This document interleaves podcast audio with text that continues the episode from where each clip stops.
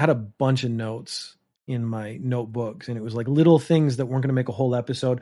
Often I'll let them sit there and then when I get three or four things that sort of match together cohesively thematically, I will then make an episode out of them. But it just was kind of dry this week. I was working on a ton of other stuff. So I was like, you know what? I'm going to throw a couple random things together. I used to call these episodes randomitis in my old podcast and just see uh maybe it comes together maybe it doesn't but you'll get some nice little stories out of it. First one's about a company called temu. It is a sales portal on the internet and i think their thing is like shop like a billionaire.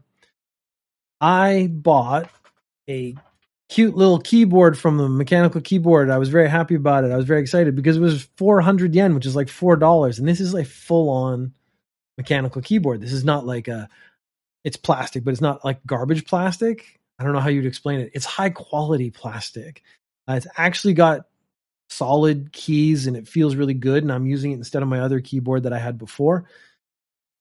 I was like, wow, this is incredible. How can they do this? Uh, you need to have at least a thousand yen to get free shipping. A thousand yen, that's ten dollars. So I bought a crappy little light because some of my uh, podcasting friends are saying I have to be lit up better. And actually see there's a shadow now. I'm actually using it right for watching the video. If you're on the actual podcast podcast, thank you because I never wanted to be on video in the first place. So I bought this combo. This is like a, improving my setup. And I thought, wow, you know, this they got to be selling this at a loss. Like the keyboard is worth $10 minimum. These mechanical keyboards are like $20, $30 for the cheap ones. They go up to the hundreds of dollars. How is this possible? Well, the week after my keyboard and light arrived. I watched this video on YouTube, and this video on YouTube is explaining that the developers of Temu previously had another app, and that other app uh, was also a sort of sales portal app. And that sales portal app was also selling things at incredibly low prices. And how was that possible? What they were doing is in the app was harvesting all your personal information and selling it illegally. So the app that they used previously, that they made previously, was banned from the Google Store for being malware. And now Temu hasn't been caught yet, but it does seem like the same developers selling things at its at an average of $30 loss are probably doing the exact same thing. So they're probably harvested all my all my information from my phone illegally and they are probably going to sell it but we don't know that yet. So the question is this is one of the problems of trying stuff on the internet. I bought a fake Rolex on the internet, knowing it was fake though. I bought a, a, a watch for Instagram that was free with like, it was only like a 500 yen or something, like incredibly cheap shipping, like three, four dollars shipping. I bought it just to see what the watch was. Now, the risk is you give these people your information, but I'm torn. How much is my information worth? So I'm worried that they've got all my passwords and stuff, maybe my credit card information. I use PayPal to pay them. So that felt at least there was one layer of safety that they weren't going to get my financial information. But if they've installed malware on my phone, they have access to credit card details, login details, and other stuff. So I'm pretty sure I'm about to do a factory reset of my phone and change all my passwords, which isn't fun. I don't know if the question is was the incredibly high discount on this very good keyboard worth a factory reset and changing my passwords? I should be changing all my passwords regularly, anyways, as should you, but it's not something I do because I have to remember my passwords to log into stuff. that's problematic. So I've taken the app off my phone. I'm preparing to do a factory reset problem is it was a really good deal. So if I see other stuff on Temu, if I'm willing to download the app, buy the thing I want to buy, do a factory reset and change all my passwords, how much work is that? That's basically the experiment I'm about to run. How much effort is it for me to do? To change all my passwords and then factory reset my phone and like put everything back on it. Is that worth every product I buy being 3,000 yen cheaper or 30 $30 cheaper. Because how much is my time worth? Mr. Warmhands has just put in the chat, how valuable do you think your data is? That is actually my question. I don't know because I am willing to do the change. I'm willing to put the effort in to make the change. If I'm willing to put in the effort to make the change, is that worth 30 bucks off every product I buy from now on? Because it might be. Because if I do a bulk purchase and get a really good deal on, let's say, in my example, mouse, keyboard, light, camera, other stuff, that would be $30 off each product. Factory reset my phone, change all my passwords. Does seem like it's worth it because if I get really good at it, that's not a lot of effort. Or I could get a second phone. I just thought of this. I could buy a phone through Temu that could be my burner phone that only has essentially information for Temu, which is not all my personal information. Like make separate accounts. Uh, could I scam the scammers? I don't know what my data is worth to anyone. I'm not easily swayed by advertising and I'm out of the most desired age brackets. I'm not thinking my data is that valuable, but people taking my passwords and using my accounts. Data isn't what I'm worried about so much as uh like my credit card. Because I had my credit card stolen once and I was able to like get fix that pretty quickly, but it's a pain in the ass. So them buying stuff on your credit card, even if you don't end up getting charged for that, you have to change all your information. That's my concern because that's not going to be worth 30 bucks to me. That's going to be someone else's trying to steal all my stuff or use all my stuff to make their purchases, which becomes my new life. Uh, and then the identity theft where they open credit cards and other stuff. That's my concern of them selling my information because that's where it's not worth anything to the individual, but it's worth a lot to the person as they open five credit cards and ruin my credit score or other stuff. That would be my actual concern. I recently tried to make an AI video. Uh, and so I went online. Of course, I went online. I said AI video creator free, free being the optimal word there because this project wasn't enough, worth enough to me to pay for it. And so you do get a lot of stuff free on the internet. And of course, they are also trying to harvest your information. This might be the theme, the ongoing theme throughout this is harvesting your information for other people's profit. How much do you protect yourself? How much is it worth it? I essentially have not been scammed yet by Temu, but my expectation is that I will be scammed by Temu if I don't take steps to, to protect myself. But I went into this thing that claimed it was free and it was free to make the video because uh, I put a song in with lyrics and then it was going to do like a lyric video for me. Then it was you had to pay for a subscription to download the video. So this was a, a technically true statement that is not true in spirit.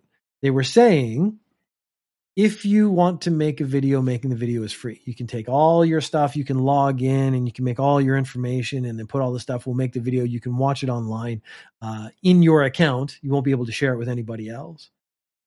But if you want to download it and actually, like, let's say, upload it to your YouTube or use it wherever else, that's going to be part of the subscription package. So I just stopped. I was like, okay, well, I don't care. I'm going to log out. I don't want this video. I'll make my own at home.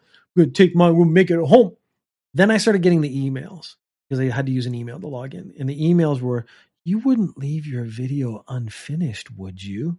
I was like, Are are you trying to guilt me that I put effort into this project that you said was going to be free and then it wasn't free? And then because I haven't been suckered by you, you're going to try to make me feel guilty that what is this? A baby has been left out in the cold and it's my fault?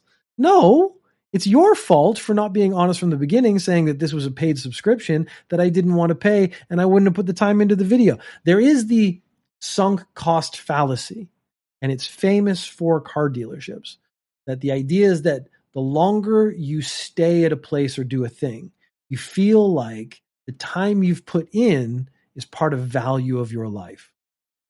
So if a dealer, a salesperson the longer they can keep you there, the more there, the more likely you are to buy a product. In this case, even a quite large one like a car.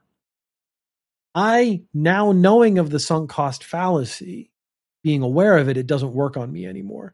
So I recently had to buy a new car. We had a car, it was quite old. Uh, taxes in Japan, the way they work, the older your car, the higher the taxes go. That's why you don't see a lot of old cars on the road in Japan. We were getting to that borderline where our car was old and the taxes were going up. Was it worth keeping? We decided no because uh, the commute my wife was going to have to do was going to get very long, stuff like that. It was worthwhile to get a new car for us. I immediately said when we sat down to do the car dealership to the guy, I have 30 minutes. So I'm going to talk to you for 30 minutes. And you can see he was like, hmm. I said, I have another appointment.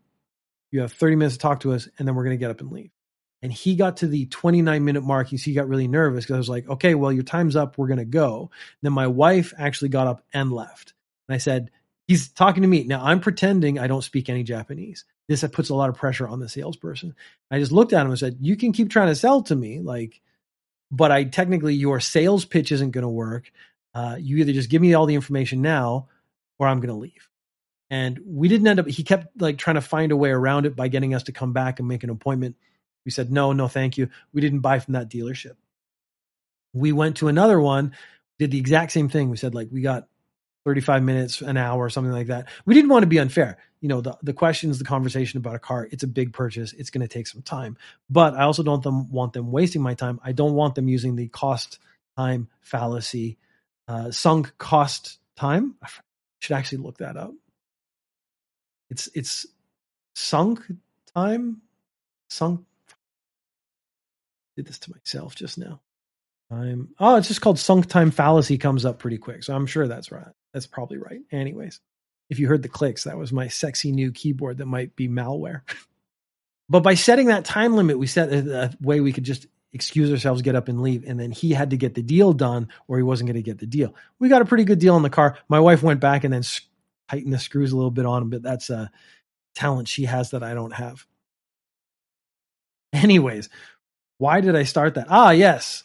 That's what they were trying to pull on me. Like you put all this work into this project you want to download your video, not realizing that no, I have no investment. I just wanted to see what it would look like. I'm done. Then I started getting, it was about six months ago, started getting emails from PhotoBucket. Now, I don't remember using PhotoBucket, so it must have been like five, 10, 15 years ago. I'm thinking there was a work event and I wanted to share those pictures with people from my workplace, students who participated because I was a teacher at the time. Don't want to use a personal account, so I made a PhotoBucket account where I could just share the link and everyone could look.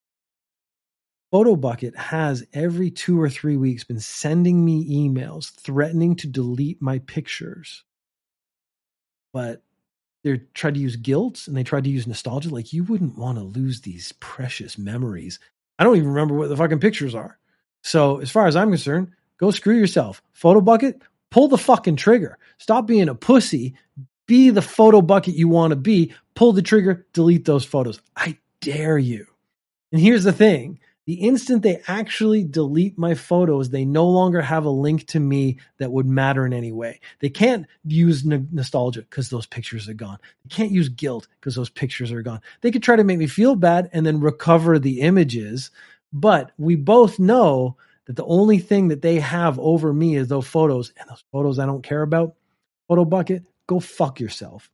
I got weirdly aggressive at the end. I think I'm annoyed at how long it's taken PhotoBucket. They've been threatening me for months now. And I'm just like, do it. Do it. It's like when the guy in the movie has the gun to your head. He goes, I'm going to shoot you. And you just pull the trigger. Do it. Do it. Pull the trigger. I just, I just woke up Dave. Okay, this is completely unrelated. I guess it is the don't fuck with people because PhotoBucket's been fucking with me, and Temu fucked with me. Uh, maybe there's my theme. Dave had a serious WTF Dave face. did have a serious what the fuck face. I don't think he's ever heard that sound from me before, so that's probably a bit disturbing the first time you hear it. Um, he might think I'm talking to him. Like there's only he and I in this room right now. So when I start saying like pull the trigger, do it, Dave might be like, I don't have fingers or a thumb. Can't pull the trigger, man. Chill out. Okay, I got two two more stories. I don't know if these are going to link up. Oh, This isn't related to fucking with me. This is me fucking with Steven Seagal. A name I said I would never say again, but I'm saying it again in this one instance. I'm giving myself an excuse because I need to tell this story about how I did not promote Steven Seagal. So there's a young guy. You need to have the t-shirt on. Oh, okay. You're right. Very hard to tell which is the front of the shirt. So I put it on backwards every time, but it feels this would be great. If I do the transition right, oh, he's smelling the shirt. It smells weird, right? My face. Come on, get your butt in the get your butt in the bed. My uh my lap isn't comfortable enough for him to sit on, so I have to put the dog bed on my lap or he's not happy and he just stands. So this is an improvement. Good? You good? All right. He's he's settled. Okay. So we're going to start this story again. Uh, there's a, a young guy who started going to judo with me. He's in his early 20s, I think 24, maybe. I was making so in the judo club, there's this massive mat area. So there's maybe 50% of it is the judo guys. It's the biggest club. You got some MMA guys who practice in the side, some karate guys practice in one corner. Uh, sometimes a break dancer will come in and do a little break dancing, which I actually think is really cool. Far corner lately, there's been some Aikido people. I personally have respect for all the martial arts, as long as you admit what they really are. Now, judo used to be self defense, but now is a sport. It's a, an effective sport. It could still be used in some elements in self defense, but I wouldn't call it a self defense thing. Uh, Brazilian Jiu Jitsu have a lot of respect for what they do, but it is roly poly on the ground. Uh, that's not something you would actually want to do on concrete. So, again, it's more of a sport. It's a great sport. You should probably try it. Karate, punchy kicky, cool stuff. Uh, I'm not actually flexible enough to do taekwondo and stuff like that, but a lot of respect for that. Aikido is pretend. So you're doing wrist locks and the person jumps over. It is one step away from make believe. I don't want to shit on Aikido, but I do shit on Aikido a lot. So sometimes this young guy and I will stand and I will look over at the Aikido guys at what they're doing and I will make I would say fairly disparaging comments on the effectiveness of the techniques they're doing. Because I watched some Aikido guys doing a full contact competition and it looked like judo real quick, which I found quite funny. But I, he said, why do you hate Aikido so much? I don't really hate Aikido. I just like to make fun of it because of the man himself, Steven Seagal. My depth of hatred towards Steven Seagal, everything he is and everything he represents, is why I now have a negative impression of Aikido. I think there probably was a time in history when I would have said, Aikido's great. I mean, again, I wouldn't say it's the most effective martial art, but it's a good thing to practice. It has everything has all these things have benefits. If you're doing nothing and you start doing Aikido, there will be a benefit for you physically, mentally, whatever. So Aikido has its place in the world, but Steven Seagal does not. And my hate for Steven Seagal is so passionate and so thick and so deep that it has colored my feelings of Aikido. So it's almost like Aikido didn't produce Steven Seagal. Steven Seagal produced my hate for Aikido if I actually met a person who does Aikido, I don't think I'd make fun of them. I don't think I would say anything. I would ask them questions, stuff like that. Um, but I would be judging them, and that's important. So I said, I hate Aikido so much because of Steven Seagal. And then I stopped for a second and said, Do you know who that is? And he said, No. My questions as to someone, if I, so if I met someone who did Aikido, what questions would I ask them? My first question would not be, Why do you love Steven Seagal? It would be, what do you think of Steven Seagal? Because that would be the point I would judge them all. If they then turned around and said, Steven Seagal is a great practitioner of the sport, he's grown it, whatever, I'd be like, you suck. I hate you so much. I hope you get hit by a truck. If they said, Steven Seagal is an embarrassment everything Aikido represents, I would be like, I think you and I might be on the same page. That is, that is a sincere answer to that question. I would ask about techniques and stuff, but I probably would ask, what do you think about Steven Seagal? My friend who comes with me to judo, I mentioned the name Steven Seagal, and then I said, it looked on his face like, oh, I don't really know who. And I said, do you know who that is? And he said, no, I don't. What was the name again? And I refused to tell him. Just like when I ended Veloci podcast, I said I would never mention Steven Seagal again. But this is context of the story. And he doesn't listen to this podcast. Uh, I, I refused to say the name twice. So, in a way, this guy can't even go learn about Steven Seagal to hate watch him. I hate watch Steven Seagal. I get every movie that ever has come out and I watch it and I hate every second of it. So I can just marinate in the juices of my anger of how much I hate Steven Seagal. I did do an episode and the question was, should I expose young people to Steven Seagal so they can hate him as much as I do? Or should I try to improve the world by removing Steven Seagal from them. I have taken that second step. I have said, no, I will not teach you his name. I will not share him with you. You will never see one of his films. He is now dead to the world. He is now less famous than he could have been because I could have introduced you to him. You could have pirated his movies. No one's ever going to pay for a Steven Seagal movie. But end of the day, now Steven Seagal is less famous than he could have been. Yes, only I shall hate him. My hate is unique. My, my my hate is it's not a burden. It's it's a fire that burns within me that drives me to be better than Steven Seagal, which is about as hard as standing up in your film. He's made films, and in those films, he no longer stands up. That's actually like a, a, noticeable fact that he doesn't stand up anymore in his movies. And he'll do action scenes and he'll stand up for the action scene, and then you can see another much thinner actor takes over for the actual action scene. I assume it's like a stuntman. I had one more story to kind of round out my stories. And I guess this is just people fucking with people in different ways. Temu fucking with me, me fucking with Photobucket, uh, a young guy, me fucking with Aikido and not letting him fuck with Steven Seagal.